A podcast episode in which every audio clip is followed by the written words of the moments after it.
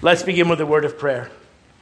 My prayer this morning, Father, is a simple one, that you would give me a heart for your word and a word for our hearts.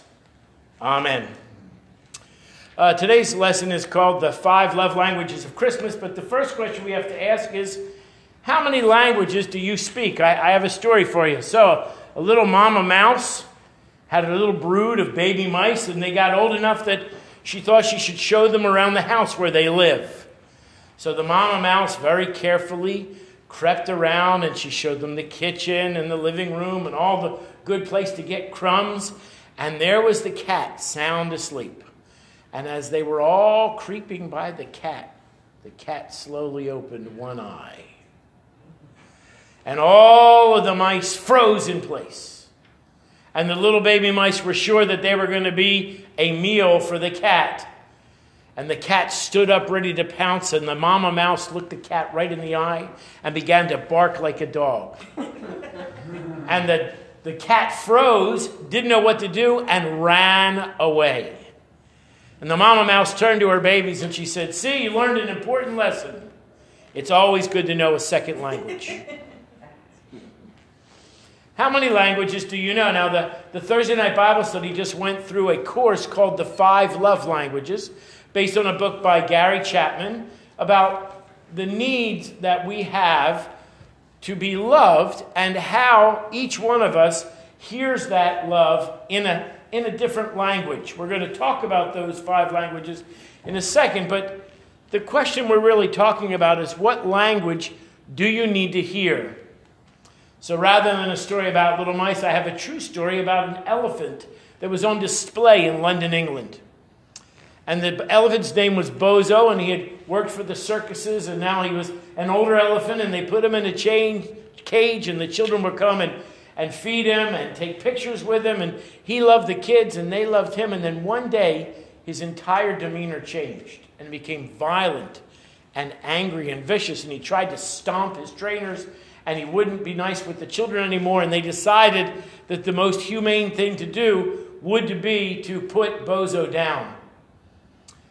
Now, the man who owned Bozo realized that he was going to lose money, so he made it a big spectacle. They were going to publicly execute Bozo, and he sold tickets. So there were hundreds of people there, and this one little man came out of the crowd, unassuming, and he said, "You don't have to kill Bozo. In fact, let me have 2 minutes, and I will make sure that he's back the way he was." And the man who owned the circus said, "That's impossible, no." And the guy said, "Trust me, what's 2 minutes to save an elephant's life?" And the man who owned the circus said, "Well, you'll have to sign a release. You know, if something goes wrong, I don't want to be responsible." He said, "I'll sign anything you have." They brought out a release, and he signed it. He took off his hat and his coat, and he got in this cage, and the elephant reared up, and the man started to whisper to the elephant. And the more he whispered, the more the elephant calmed down. And soon he was over, and he was rubbing the elephant's ear. And by the time he was done, the elephant had affectionately wrapped his trunk around the middle of the man, and the man led the elephant out of the cage to the crowd. Everybody was amazed. And they said, "How did you do that?" And he said, "Well, this is an Indian elephant, and he was raised hearing the language Hindustani. And he was homesick, and he needed to hear the language of his homeland." He said, "I recommend that you hire somebody who speaks Hindustani to work with the elephant so he'll never get homesick again." And the man walked away. Everybody was amazed, and there was that stunned silence. And then they looked at the medical release. It was signed by Rudyard Kipling. What language do you need to hear? Now, in the book, Five Love Languages, Gary Chapman said there's five love languages, five ways that people hear, "I love you." Now, I would quiz the people who were here on Thursday nights, but I won't put you on the spot for that. But there are five: words of affirmation, gifts, quality time, acts of service, and physical touch. Now, what Gary Chapman wants you to know is that the language that speaks to you probably does not speak to the important people in your life. So you are speaking your language of love to them, thinking that they are hearing I love you over and over, and they're not hearing anything. That you need to learn to speak the love language of the people around you. And I have good news for you. God speaks your love language. In fact, in the Christmas story, in the gift of Jesus Christ, he speaks all five. The first one, words of affirmation, is in Luke 2:10-11. But the angel said unto them, Fear not, I bring you good news that will cause great joy for all people. Today in the city of David, a Savior has been born to you. He is the Messiah, the Lord. Great news for all people, born to you this day. He said, we are his people, and that he wants to gift us. Words of affirmation. You don't often give gifts to people you don't love. The second thing he said is a gift, a Savior, which is Christ the Lord. Some people hear the love language of gifts. They need stuff. My middle child, who I love with all my heart, when he was growing up, he needed stuff. He didn't need expensive stuff. But he needed stuff. He needed the occasional Ninja Turtle or a special piece of candy or a video. He needed stuff. And if we weren't giving him stuff, he didn't feel loved. God says, I love you so much, I will give you the greatest gift I could, the gift of my Son. The third language that God speaks for us is quality time. In John 1:14, it says, the Word became flesh and dwelled among us. Now the word in the Greek actually means tabernacled. Now if you know your history, the tabernacle was in the center of the Israeli encampment. So that God lived in the center of his people. Jesus came and lived in the center of his people. The Word became flesh and dwelled among us. He spent quality time. Paul tells us that he left his throne in glory to come down and live with us. Acts of service. Matthew 1:21. She will give birth to a son, and ye shall call his name Jesus, for he will save his people from his sins. Now, Gary Chapman in his book makes it very clear that his wife's love language is acts of service, and that he has never woken up on a morning and said, I want to vacuum the rug, or I want to empty the dishwasher. But he does wake up saying, I want my wife to know that I love her. So he says, I vacuum and I empty the dishwasher. God wants you to know that he loves you by doing something for you. And what does Jesus do? He saves his people from their sins. The last one is physical touch. And I want you to think about this. I got out my concordance. Old-timey preachers used to do that all the time. They would get out the concordance and count. So I got it out and I counted. 31 times in the New Testament, Jesus touched somebody. He touched them to heal them. He touched them to comfort them. Remember, he put his hands on the children and he blessed them. 31 plus times in the Gospels, Jesus touched. There's a story told, I don't know if it's true or not, about a little girl who went to her pastor and she said, Pastor, would you give me a hug from God? He said, what? He says, God loves you. And she says, yes, but sometimes I just wish he had skin on. Jesus came down with skin on and he touched the people that needed the touch of God. Now, it's very interesting in two books that I use in my practice as a counselor. One is The Five Love Languages, and the other one is called His Needs, Her Needs, Building an Affair-Proof Marriage.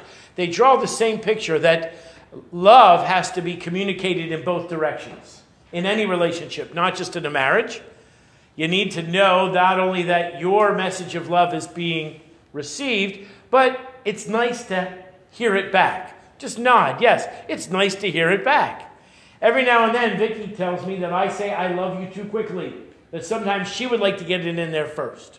And I said, I'm sorry, dear. It's like Old Faithful. The guys are at Yellowstone. The pressure builds up, and psh, I just have to say I love you. And every now and then, I just look at her and go, psh. Okay. Some of you know me well enough to know that I actually do that. Yes. I can't hold it in. It's got to come out. Now, God says, I love you so much that I told you I love you. I sent my son. I've done great things for you. I've given you gifts. And God speaks his love to us in a language that we can hear and understand. So what these two authors say is that you need to think of love as a bank account. And sometimes your bank account is very full, and sometimes your bank account is very empty. If you read the Scripture and you're in fellowship with the Holy Spirit and you come to church and you hear weekly the promises of God, your love tank, your account with God should be very full, and you should know beyond a shadow of a doubt that God loves you. If you don't know that, then I'm not doing my job. Let me know, and I will put more love into next week's sermon. You got to know. However, does God know that you love him? If we are the bride of Christ, we should learn to speak God's love language and keep his love bank or his love tank full. I want you to hear that. God asks us to love him. God asks us to show him his love, our love for him. The first one is easy. Words of affirmation is praise. It says God inhabits the praise of his people. We get to come, we get to sing about God and our love for him. Praising is how we tell God we love him. Worship, which is different than praise. Worship is our prayer, our meditation, our Bible study. It's our quality time with God.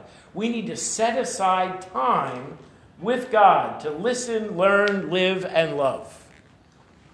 We need to set aside time for God. Now, I don't know about you, but this DVR thing, and we just got one, is the coolest thing ever. I can tell it to tape Star Trek. Just tell it to tape Star Trek. And whenever Star Trek is on, it tapes Star Trek. That works for me. I don't have to go in like the old days with the VCR and say Star Trek is on Saturdays at 7. I don't have to do that. I just say tape Star Trek. It also takes Babylon 5.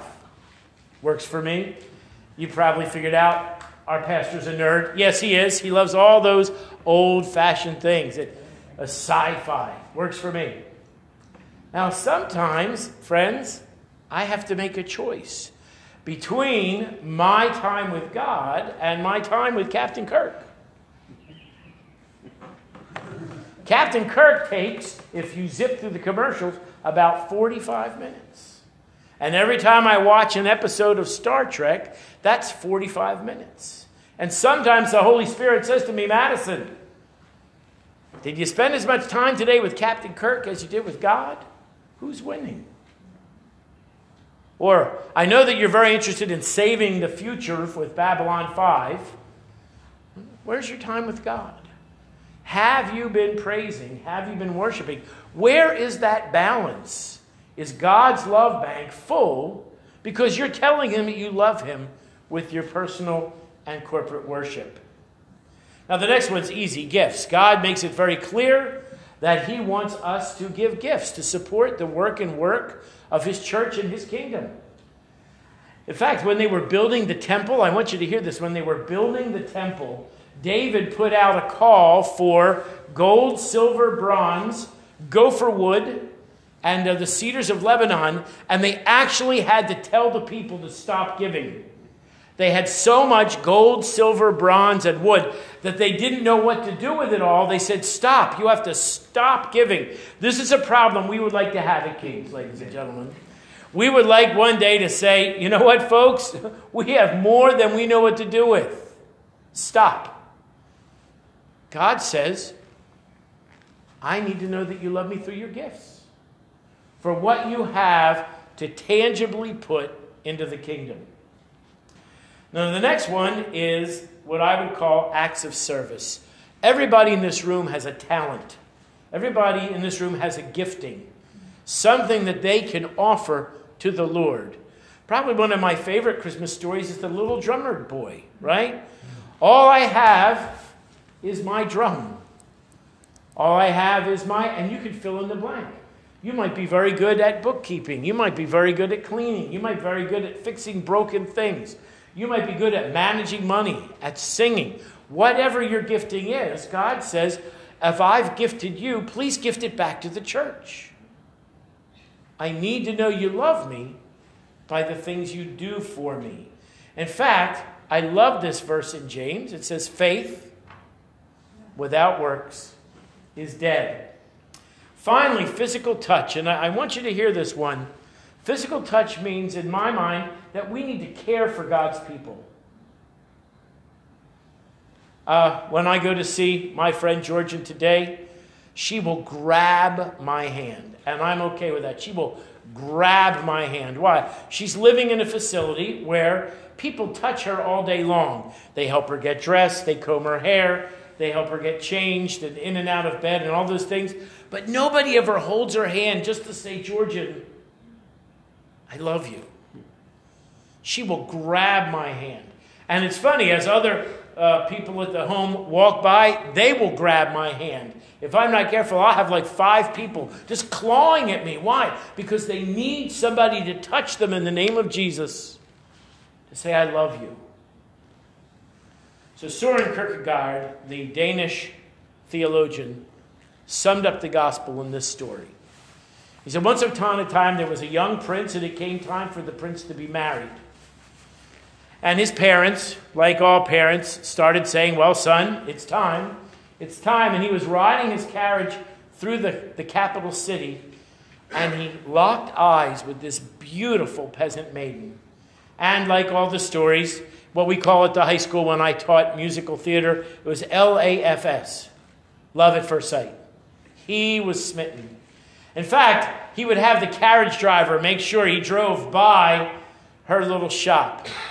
And he was in love, and he wanted to find a way to make her his wife. She's the one he wanted. And he said, well, I can't order her to be my wife, because then I wouldn't know if she loved me or if she was just coerced, because I'm the prince. And he said, and I really can't, put on my best princely outfit with my medals and 6 white horses and go to the carriage and say, would you marry me? Because she might just be impressed by my wealth and overwhelmed, and I won't know if she loves me.